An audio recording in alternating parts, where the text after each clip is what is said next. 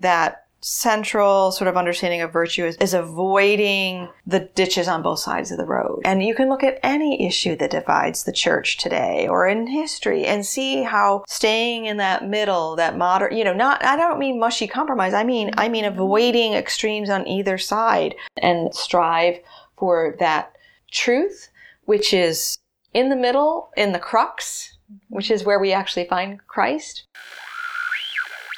This modern world is of particular interest to women.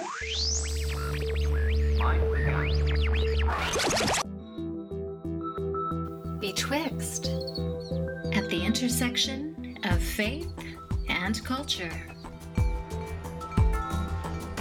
Zero G, and I feel fine. Well, hi, friends. Welcome to the Betwixt podcast. I'm Deb Gregory. This is the last episode in season two, so as I take the rest of the summer to spend with my family and then begin production for season three in the fall, I hope you'll go back and listen to some of the previous episodes that you missed. So, when was the last time that you talked about virtue? Virtue is a term that's kind of gone out of vogue. It basically means moral excellence, which is partly why it's gone out of vogue. Aristotle described virtue as the moderation betwixt and between the extremes of deficiency and excess. Those are vices. So, for instance, if truthfulness is the virtue, the lack of truth is lying, but the excess of truth is boasting. Also, why talking about virtue isn't so popular. Another way of saying it is that virtues are the good habits that lead to the good life. You know, I've always thought of virtue as kind of personal character, but I'm learning that virtue isn't about me doing good things so that I can live a good life.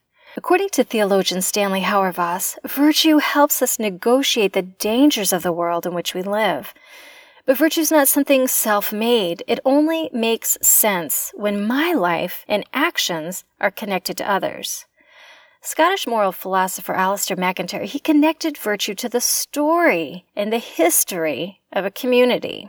Virtue intertwines me with my community and its history because the aim is the common good. This is why virtue and the good life are best understood through story. The story of my life, MacIntyre writes, is always embedded in the story of those communities from which I derive my identity. Okay, so this is where my guest Karen Swallow Prior comes in. Picking up on some of these ideas, she invites us to look at virtue through story. Her new book is On Reading Well Finding the Good Life Through Great Literature. Her book explores traditional Christian virtues through great stories. Dr. Karen Swallow Prior is English professor at Liberty University. She's a research fellow with the Ethics and Religious Liberty Commission of the Southern Baptist Convention. Oh, that is a mouthful. She's also a senior fellow with the Trinity Forum and a member of the Faith Advisory Council of the Humane Society of the United States. But first, I want to tell you a little story. Karen and I met at the Missio Alliance Awakenings gathering in Virginia, we had just come from a very moving luncheon for women who were leaders of various ministries and within denominational settings. And together, we named the pain of silencing, abuse, and shame that we had experienced in our various ministry roles. It was really raw, it was courageous, it was grace filled. The word valor certainly came to mind. So when Karen and I recorded this conversation, that event was fresh in our minds. So as we talk, Notice how our conversation veers from uncovering virtue in fictional story to the power of encountering virtue in a real life story as it unfolds. A little later in this episode, Mandy Smith is going to join us to share a little bit more about that story and why the topic of virtue has been so difficult for women. It was such a fantastic conversation that I'm going to include it as a bonus behind the scenes track that's going to accompany this episode. So look for it in your podcast app or at betwixtpodcast.com. So now, let's talk with Karen Swallow Prior. Karen, thank you for joining me. Thank you for um, having me. First of all, what would you like to tell me about who you are and the things that delight you? Well, I think I get most of my identity from, of course, being a Christian, being a wife to my husband Roy for 34 years, and being an English professor, and even just more generally being a teacher. When I was growing up and had many aspirations for what I wanted to be when I grew up, I declared that I would never be a nurse or a teacher. Okay. and so I still would never, I'm, I'm, I don't even change band aids, so I could never be a nurse. Um, How come you didn't see yourself do that? that's a good question. I think that I did not see myself doing that because those were the stereotypical things that women would do. And I just aspired to do, I wanted to be a psychiatrist, a veterinarian. I started out in college as a social work major. You know, I just wasn't going to be those two things. Why did you choose to study English literature if you didn't see yourself teaching? What about it captivated you? Well, as I said, I started out as a social work major and quickly discovered, you know, first year in college that, that most college students changed their major, realized it was, you know, not what I thought it would be. And, but at the same time, I had always loved English in school and did well in it, but I wasn't really challenged. And I also, mm. because English was easy for me, I didn't know that people took it seriously and hmm. studied it seriously. And I didn't know it was an area of scholarship. More And than so- just a hobby. Right, relax right. with. More than just something fun. And I love my English teachers and I love writing and I love reading. And, you know, I mm. Just wrote things and read trashy things and enjoyed it. um, so once I took my first college introduction to literature class, I was challenged. The department chair encouraged me to switch to be an English major, and I said I would never do that.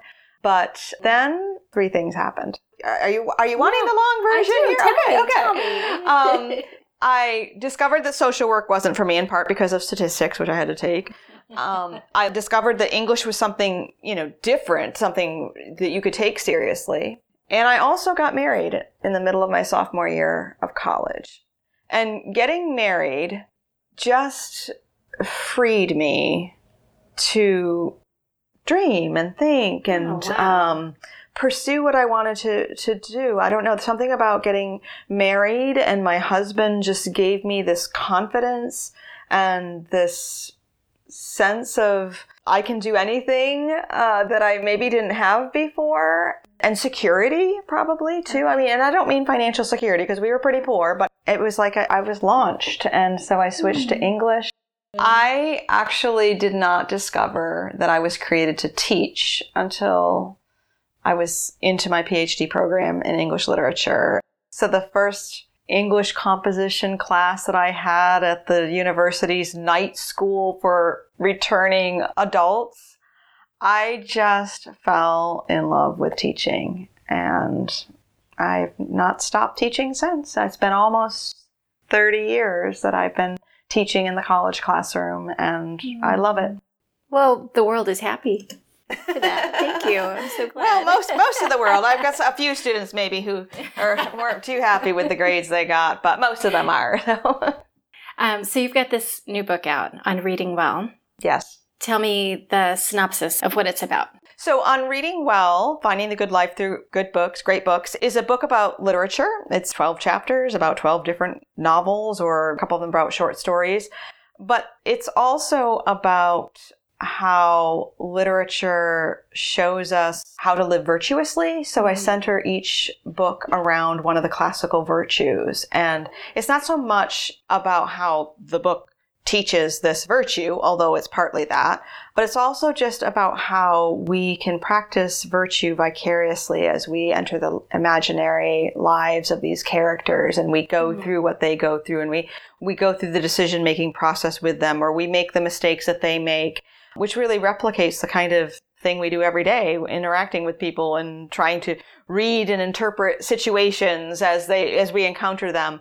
That's what literary fiction does and, and studies show for example that the people who read literary fiction are more empathetic because of that process. So that's just one kind of example of how literature cultivates many of yes ma- yes it cultivates the qualities in us that make us human Now that can also, you know, we can use those qualities and characteristics for ill as well as for good.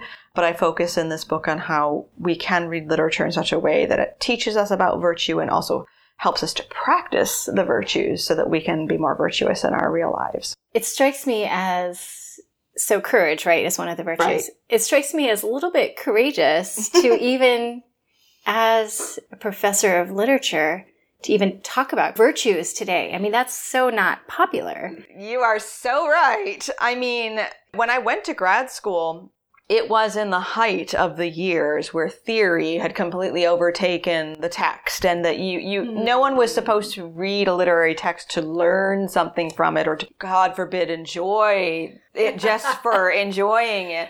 Everything mm-hmm. was about you know feminist theory marxist theory postmodern theory deconstruction you know and just sort of using the text to advance some sort of ideological agenda that was hard for me because I was there because I love literature and I still do.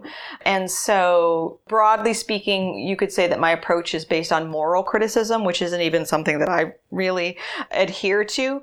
Uh, it's also based on aesthetic criticism. So I really do try to focus not just on the content, the moral content, mm-hmm. but also how literature is an aesthetic experience. And that's why, like, if you go, if you read the summary, the synopsis on Wikipedia or Spark Notes, I, you know, when I was in school or when I first started teaching, it was Cliff Notes. Now it's Spark Notes. You know, students will go and read the summary for class instead of reading the work.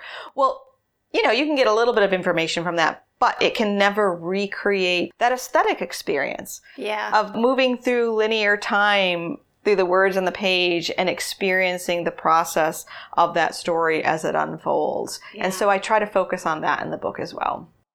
I um I'm an angry reader. Is that one of the virtues? That's probably one of the vices. That's one of the vices, but it's okay. But I do. I tend to read like some of my favorite books are the books that make me angriest. Mm-hmm. Oh, same here. Right? Yes. Like I love Fountainhead. okay, I haven't, I haven't read it. I love Ayn Rand's the way she captures the world, Hmm. like the way she um, describes these people who are producers. Because I'm like, I am one of those people. I love to produce. Like I am so drawn to this person, but her overall ideology, I like despise. So I feel in incredible conflict. Mm-hmm. But it means you're awake to the power of language, and it, you know when it's well used, right? true. Because it Yeah. is very powerful, and that and that's you know it's powerful. It's disruptive. yeah. I mean, it's like it's like one of my favorite books that I haven't been courageous enough to write about is um, Lolita by Vladimir Nabokov, which Okay, is I have not read that. it's you know it's a disturbing book. It's a it's it's a pedophile's oh, narration of his sins and his crimes and his lusts, and it's told through his perspective, and it's disturbing. And I don't recommend it widely to anyone.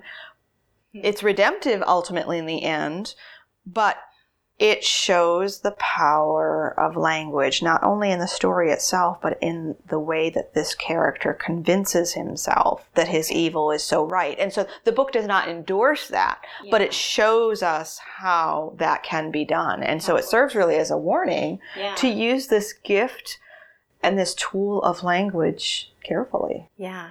And how to um, engage ideas that are different than your own. Mm-hmm. Yeah, exactly. Or um, I recently read C.S. Lewis's Space Trilogy. When I got through Perelandra, I that book made me so angry. And I know it's probably sacrilegious to publicly say that anything C.S. Lewis writes makes you angry, but it really contended with some points of conflict that I guess I haven't grappled with about the nature of violence. And is God violent? And it just posed so many questions for me that I've had to shelf that series. Wow. I'm like, I have to work through this now. Thanks a lot, C.S. Lewis.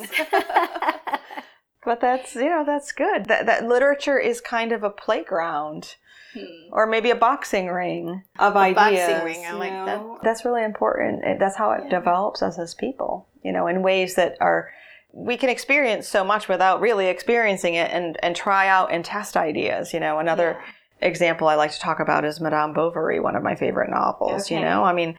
You read that novel. read your yeah. novels I mean, you know, this is a character who is, you know, dissatisfied with life and her marriage and is wooed into a life of adultery and it mm-hmm. ends disastrously. And, but yet you can read and be sympathetic with Emma Bovary and yet end the book going, wow, her way of thinking is wrong, Okay. you know? And so what can I do to make sure I don't fall into that trap? Yeah. Um, so as you were writing the book, um, I'm sure you had to do a lot of research on the virtues. Yes. Right? yes, I knew nothing about them. Yeah. So, what was that process like for you? Was there a certain virtue that you had to contend with, virtue or vice, that you were like, man, this is disrupting maybe something in you that you had to go back and kind of do some examination about? Yeah, I mean, I had to research sort of all the ver- find out what they all were and all the different categories. There are many different lists, and narrow it down, figure out which ones I was going to talk about, and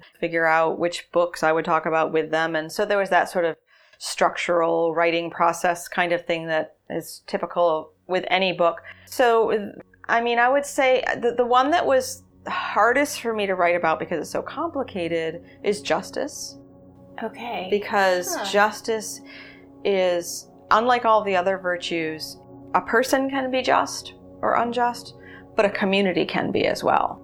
All the other virtues really just have to do with individual character but justice is one that engages communities politics you know. Um, and so it was it was you know and i'm i'm not a moral philosopher or a virtue ethicist or a political scientist and i had to kind of look at all those things. So it was challenging, and I really wanted to write about it in a way that helps address issues that we're facing today, mm-hmm. but also write it in a way that would not put off the readers who most need to think about these issues. So I ended up writing about Charles Dickens' A Tale of Two Cities okay. you know, he was writing about the French Revolution. He lived a century after. So he was taking that moment in history and writing about it in a way to warn his own contemporaries a century later about injustices he saw happening in his own time and country. Uh-huh. And so Sounds then familiar. I was Okay. writing about a tale of two cities in a way that I hope helps reflect on some injustices we're dealing with in our society today, if that makes sense. Yes, yes. So he wrote about how the French Revolution started out as, you know, an attempt to regain justice, but turned into its own injustice. And so I'm writing about how there are injustices that we are still carrying forward into the future of our country based on our past. Some people say that correcting it would be an injustice, but I'm showing, as Dickens I think was also showing, that failing to address it also results in injustice. Not that there's an easy answer for that, but at least to understand that any excess of injustice in one direction, if it's not corrected, will result in an excess in the opposite direction eventually. It's a very tricky balance, and it's easy for both sides to get it wrong, so we've got to get it right.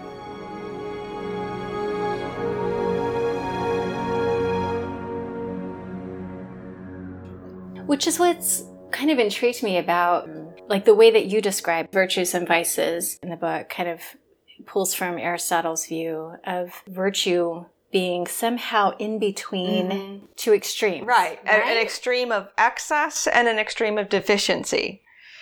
And so I think the courage is the easiest virtue maybe to talk about how every virtue is a model of this. So courage is good. If you have too little, that's cowardice. That's easy. But if you have too much of courage and it's not connected to the other virtues, it results in rashness. And rashness is a vice. Like you don't just go out and do things because you're brave enough to do them. You have to be pursuing some good, some justice, and you have to not be reckless in doing it. You know, because if you go too far, then then recklessness will result in more damage than good. Okay. And so how does that work with justice? What were you oh, coming so up with yeah. so with justice, um, you know, there are lots of ways of looking at it, and, and the simplest way that I came up with to talk about in the book is justice is is like fairness and like having what is owed to you or you deserve and not taking from someone else what they deserve, which is really hard in practice, of course. so the simplest definition that I came up with is justice is the mean or the moderation between selfishness and selflessness. Now Oh, we're used, yeah, we're All used right. to, yeah, we're used to thinking of se- selflessness as being good, but there's a way in which being complete, like er- erasing yourself, you know, being completely selfless. And in English, you know, we don't really have a good way of talking about, it, but I would say self erasure is not just. So it's like being just to yourself and to others. And, and it's not just to others to be selfish, and it's also not just to yourself to be selfless in a way that erases yourself. All right. Well, Yeah. that's a message for many women, especially today. Yes. Right. Yes. Yes. Yeah, it's is not justice to Yeah. diminish yourself beyond what God created you to be.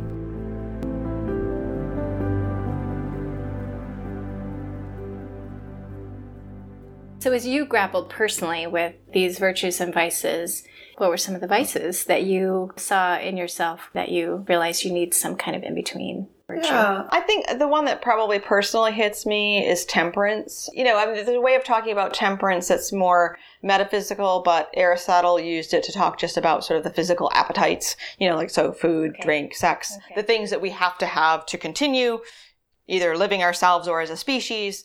Again, they're, all connected. Mm-hmm. Temperance isn't just restraint or self denial. Hmm. True temperance is desiring things in the right amount.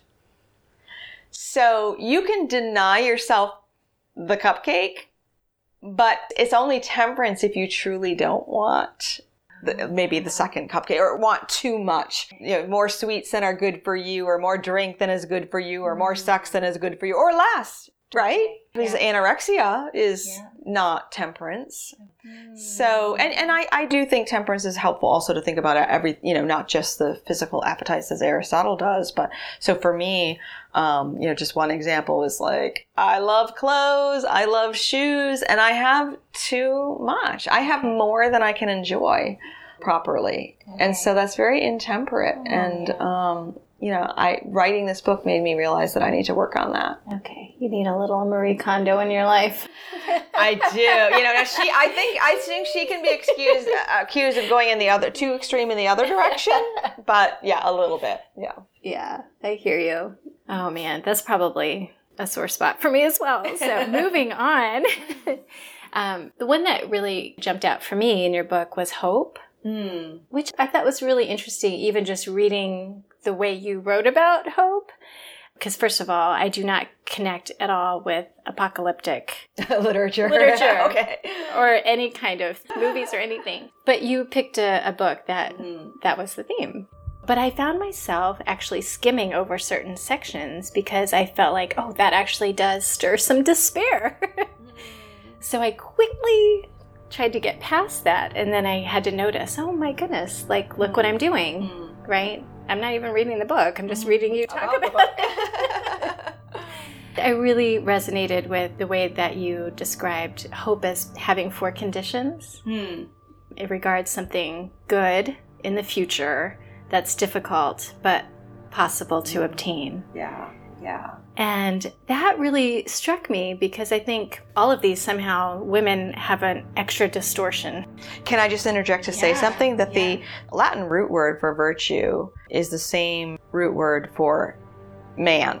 For man, Not human, but man. So virtue really literally meant manliness. I'm sure there's some history for us to unpack as women. Exactly. That we've not been expected to be virtuous, except in one way, which in the 19th century, vir- virtue ended up being like a synonym for chastity. So that's all that it's required for a woman to be virtuous is to be a virgin until marriage.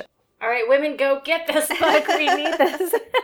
but we do need to reclaim and to see the distortions that we have, right? yeah. I think that's part of what has made me so emotional at this conference mm-hmm. is this realization that, you know, as I'm learning my own voice and agency, it is hard for me to even begin to imagine what could be good, what's in the future, or what's possible. All I really experienced is that difficult part. Mm. right? Yeah. And I think so many women resonate with that. Man, I know the difficult part, but how do I get those other four things? And so it's really meaningful when we can have conversations like this or spaces like at Missio Alliance where women can share stories together and we can look to one another to begin to imagine something new or different or something we've never thought of for the future or as good or possible, right? Right, right. And and those are the conditions that require hope and one of them is the difficulty. Yes, that's right. So difficulty is good. it's good. It's it's one of the necessary parts.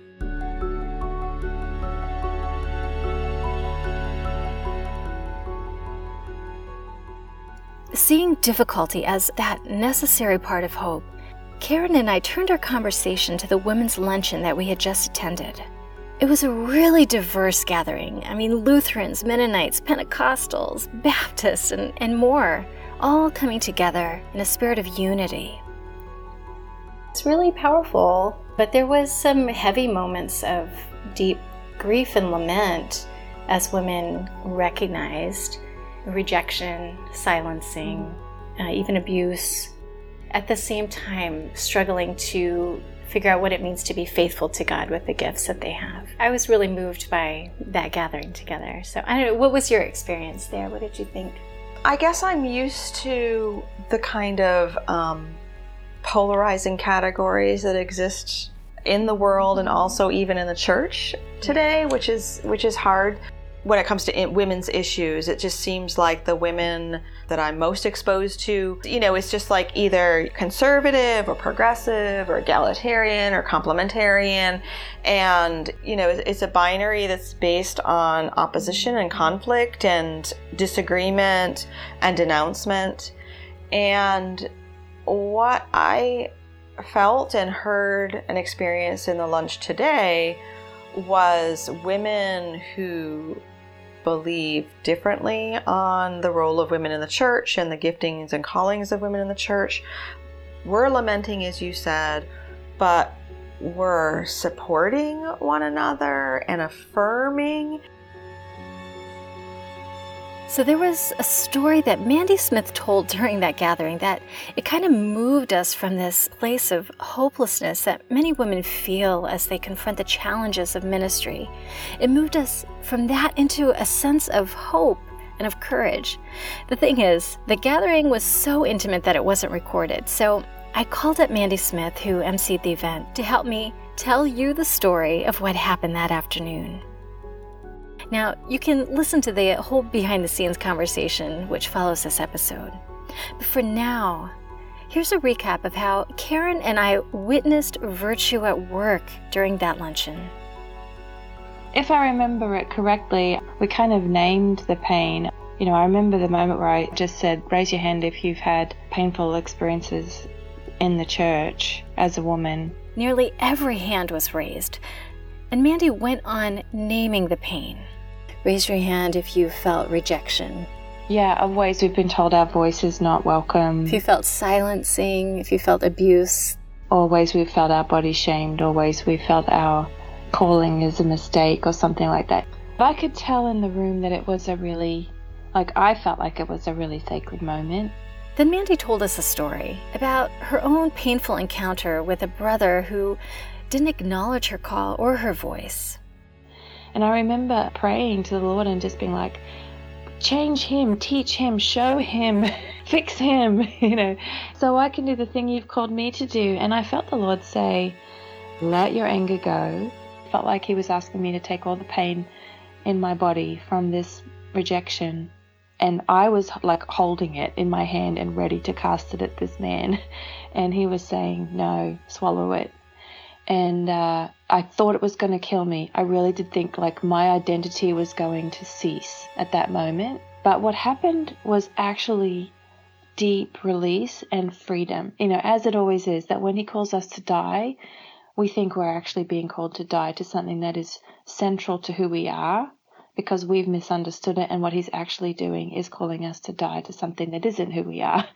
I actually came to see that man in a totally different way. I saw him as someone who also was wrestling with a false self. And I came back to him instead of imagining he was this like big dragon and I was this little squeaky mouse saying, I have a voice too. you know, trust me, believe me. And then this huge dragon that's 10 times my size was like just blasting me with flames. And so I was feeling so oppressed and so small, and it was perpetuating the story we've already been told. And then in that moment of dying to that cycle, because I was stuck in a cycle of like this little mouse trying to puff itself up to be as big as the dragon and breathe a few little puffs of smoke back in its general direction. And it was just, I couldn't pull it off. I'm not a dragon, you know. and so I think in that moment when the Lord asked me to die to that, it broke me out of that cycle. And suddenly, I, this little mouse, if you imagine like looking over at this huge dragon and actually walking over and seeing like there's actually a little door in the dragon suit, going over and knocking on the door. And it's not actually a dragon, it's another little mouse who's in a dragon suit, you know, and knocking on the door and saying, hey, come out. We're both in the same situation here, you know. Soon after that experience, Mandy was leading a workshop on her book, The Vulnerable Pastor, and a man from the audience kept interrupting her. He critiqued her and challenged her as she spoke. I had this strange moment when he really kind of went off in this preaching kind of I don't know if tirade. It was it was really very rude. And mm, was he kind of lecturing um, you? Yes, it was. So I had that moment of like, this is very familiar. I've been spoken to in this way so many times before, and it, it tempts me to just go into that. It's almost like a script. Oh, we, we know our parts in this script. You get to be the dragon, I get to be the little mouse, you know. I thought my only two choices were I'm going to just melt in a puddle of tears right now because I'm embarrassed and I look foolish in front of these people who came to hear me speak as a professional person, or come back with anger and say, How dare you interrupt me, you know. But there was a third option, which was a kind of an emptying. And I said to him, Sir, if you haven't heard me yet, confess to you that the Lord is my only hope. Let me tell you now. And so I preached a sermon to him, basically, about how many ways I need the Lord, especially in this moment, right now, when I actually don't know how to handle this situation like this was with tears, but it wasn't with tears of like, I'm just a little girl and nobody listens to me, or even angry tears, which has been the case in the past. but it was tears of like, even this very moment is teaching me, I just need the Lord. I cannot do this without Him. And um, there was like this hush that came over the room. And interestingly, he actually smiled after a few minutes of my sermon and, and he said, my ears are filled. So I don't quite know what that means, but he seemed satisfied. And then security took him out of the room. yeah, it was quite a scene. But about, oh, I was bombarded with like 10 or 15 people afterwards who said, that was deeply sacred. It was so beautiful. Thank you so much for just changing the moment.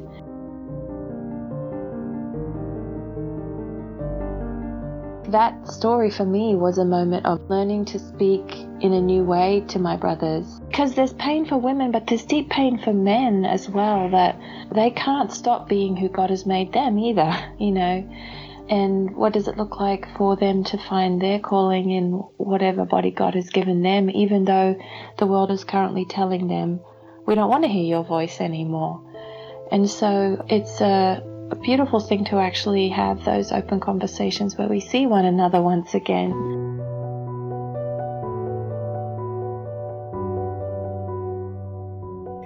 Coming out of that luncheon, Karen and I were both struck by the evidence of virtue that we witnessed at work among the women that day.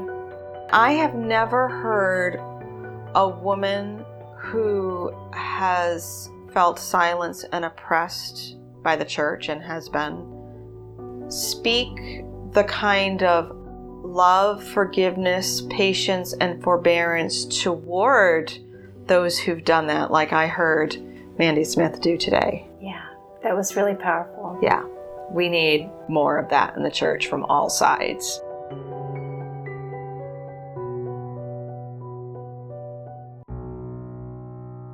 So, you are a person who um, loves words. Yes. Words matter. yes. Right? yes. I mean, you talked about the way we're so polarized. Mm-hmm. Everything is really kind of campy. Mm-hmm. But I notice you as someone who is very strong in conviction, mm-hmm. But really you kind of defy labels or categories in some ways. What is that like for you to find your space hmm. in that? And how do we as Christians in such a like label Laden world. Yeah, thank you. That's a good word. My word person here. Yeah, this hmm. label laden world. How do we begin to make spaces of meaning and belonging hmm. that aren't so quick to grab the labels? Yeah, it's so interesting because I mean, labels are words and I love words and they're really, really important. But they're tools, you know. But we live in a culture that rather than using the words and the labels as effectively and lovingly and gently as tools, we be, we've become imprisoned by them and trapped by them. And it's so wrong and sad and awful. We don't, and so many people don't even realize how they are kept prisoner by these labels and categories. Now, now there are some labels and categories that are important and, and we can't let go of. And, you know, like, like I said at the beginning, I'm a Christian, I'm a wife, I'm a teacher. I'm a woman. Um, and I, you know, I'm not, I'm not a deconstructionist. So I'm not, you know, I'm not for redefining some of these terms and categories that are, I think, rooted in biology and nature and the Bible. But you know what? There aren't really that many of them. there are, there are a whole lot more out there that we're using today to define ourselves and define our, our enemies, um, that are not only cultural, but they're like 21st century American cultural. Like, how narrow can you get? So we've become bound and imprisoned by these, you know, these human made categories that can be helpful tools, but we're being used by them rather than using them. Okay, yeah. So they become utilitarian masters, in a way. yeah. Yeah. But that's a lot of tension to Yeah. enter space without those. So yeah, and I, and I, I do. Um, you know, I get into a little trouble now and then because because either I will refuse to accept a label. Um, you know, I had some fundamentalists get upset with me a few years ago when they because I'm Southern Baptist and they want to know if I'm complementarian, and I said, well, a complementarian and egalitarian are like words made up in within the evangelical context in the 1980s. I'm like, my faith tradition goes back about 2,000 years, not to the 1980s. And so, yeah, do I have a hold to a certain hermeneutics of scripture that I think, you know, is right and that reflects my denominational affiliation? Yeah. Um, but that's been around for a long time before the 1980s. So, yeah, I've gotten into trouble for that. But on the other hand, I will use those words when it's helpful to talk about, like like I just did when we were talking about what was happening at, at lunch today, because those are terms that are familiar and and again they're tools. Um, And it's part of our cultural reality too, Yeah. of like this is the thing Yeah. that we're talking about. yeah, yeah, and even you know a word that's getting a lot of of controversy in my circles today is the word pro life because. And I'm, you know, I'm, I'm pro-life by every definition of the word. I think um, the, the, I've got to check the de- you know, the definition keeps changing. But you know, when in the '80s, when that term became very prominent within American political and church discourse, it really was synonymous with anti-abortion. And that's fine. I mean, I don't, I'm anti a lot of things and I don't mind calling myself anti-abortion, but everyone else said, well, we've got to use the term pro-life. Okay.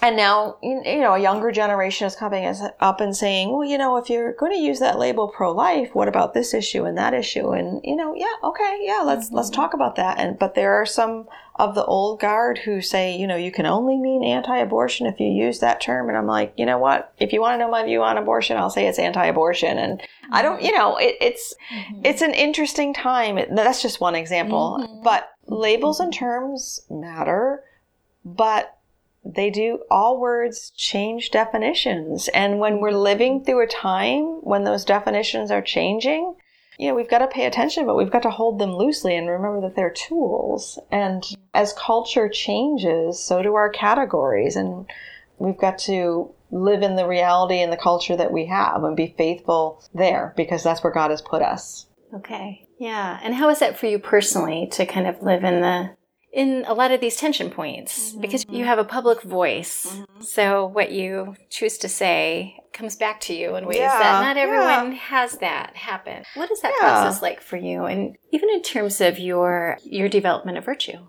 Yeah, yeah.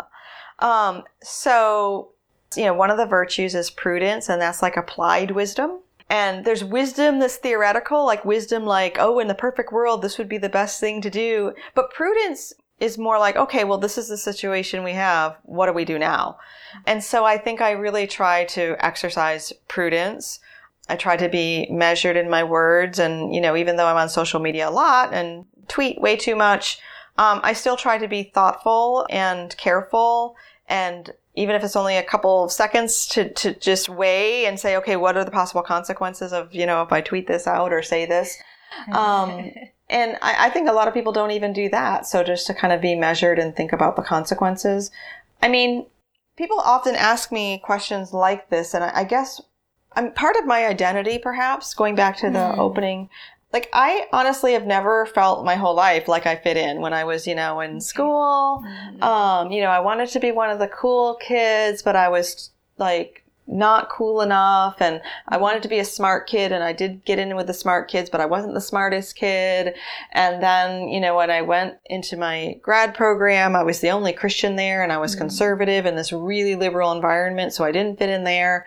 And then I got my, you know, first teaching and current teaching position at Liberty University, which is a conservative evangelical university like me. But when I first came, especially, it was more conservative. I mean, the, mm-hmm. there was a dress code. a lot. Yeah. Yeah. I mean, I, you know, I, my, my colleagues teased me because when I showed up for my interview, they said I was wearing combat boots. Well, they weren't really combat boots. Were they Doc Martens? they, they were like a knockoff, yes. So, but I, but I, I made that decision intentionally. I'm like, I, I have the same doctrinal and faith commitments as this university, but I wear them differently. I mean, in, a in a literal and metaphorical way. And I, I said, when I come and do this interview, I want, I want this job. I believe in its mission, but I don't want to be here unless they want me for who I am. And so I, I, you know, I wore sort of like a blouse and jacket with the combat boots, um, because I wanted them to have a sense of, of who I was and for that to be okay. And it, and it was, I, that was 19 years ago. I've been there. I'm finishing up my 19th year. Um, but yeah, certainly there have been times where I, you know, have not felt like I fit in exactly there either. So I guess that makes it easier that I haven't always felt like I fit in all the categories and where I find myself. So Um, so last question. So as a teacher, but also as a as a voice within the church, uh, can I say at large? That's not quite it. yeah, the Church Universal, the missing yeah. church. yeah, yeah, the Church Universal. But particularly as a teacher, you've watched a lot of change Yes. in your students. Yes.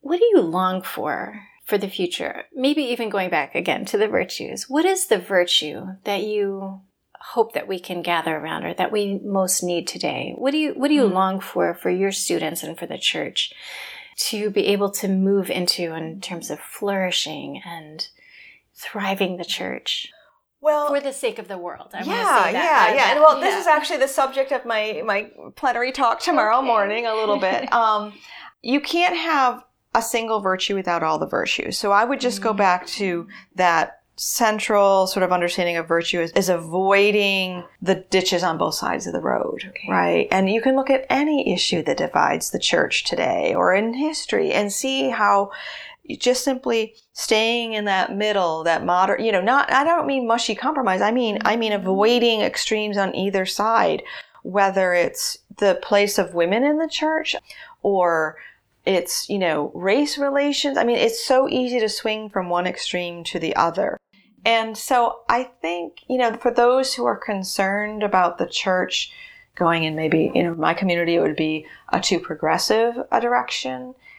I would say, well, what reaction does that represent that's a reaction against the extreme, you know, our error? What is our error that someone else is reacting against? That's and it's not, yeah, question. it's not always that, but it usually to do is. some of that. Yeah. Yeah. And so, I mean, I love how young people today are correcting, I think, some of the errors. You know, I'm talking more particularly in the church, um, correcting some of the errors of previous generations, like putting too much hope in politics or putting too much emphasis on the local congregation without, you know, looking at the, the global church and and the way that we can plug into the church universal. I mean, those are just a couple of examples, but just kind of correcting that pendulum swing that's gone too far. We'll always have to do that yeah. this side of the new heaven and earth, um, but we can learn from the mistakes of the past, and we'll make new mistakes, but. Um, we don't have to repeat the old ones if we pay attention and strive for that truth, which is in the middle, in the crux, which is where we actually find Christ. Yeah, that's so beautiful. That's wonderful. Well, thank you for sharing. Well, thanks for having this conversation with me.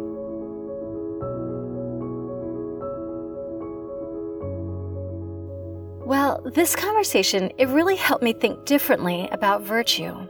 I had to ask myself when I face danger or pain, do I exercise virtue or vice?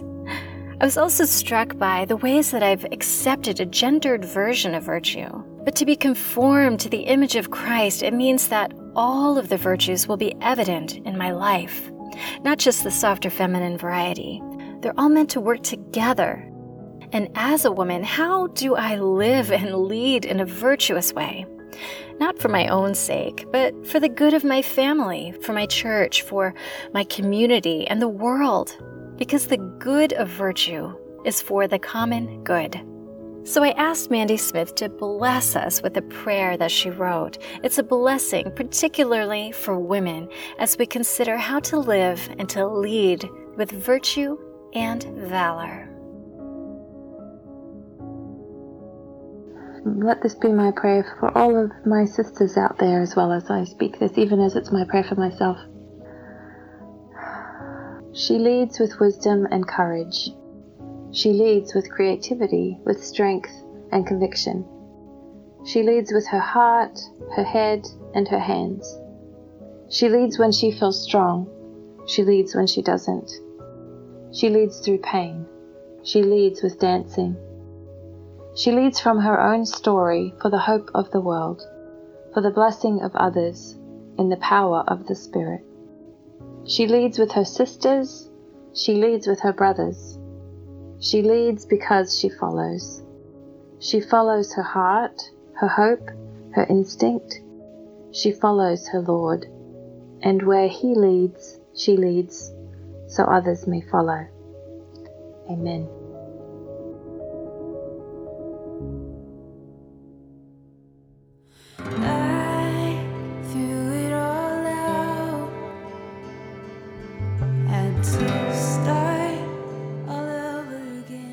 For listening to this episode of the Betwixt podcast.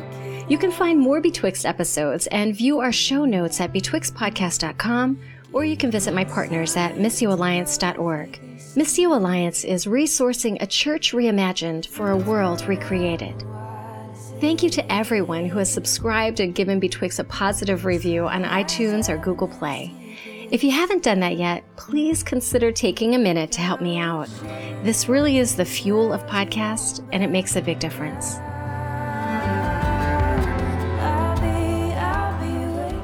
Special thanks to my friends Ryvoli for sharing the music that you hear now. You can check them out at ryvoli.com or Facebook slash Ryvoli. Hey, it has been a real pleasure to produce this podcast for you. Thank you for holding liminal space with me today. Catch you next time. Space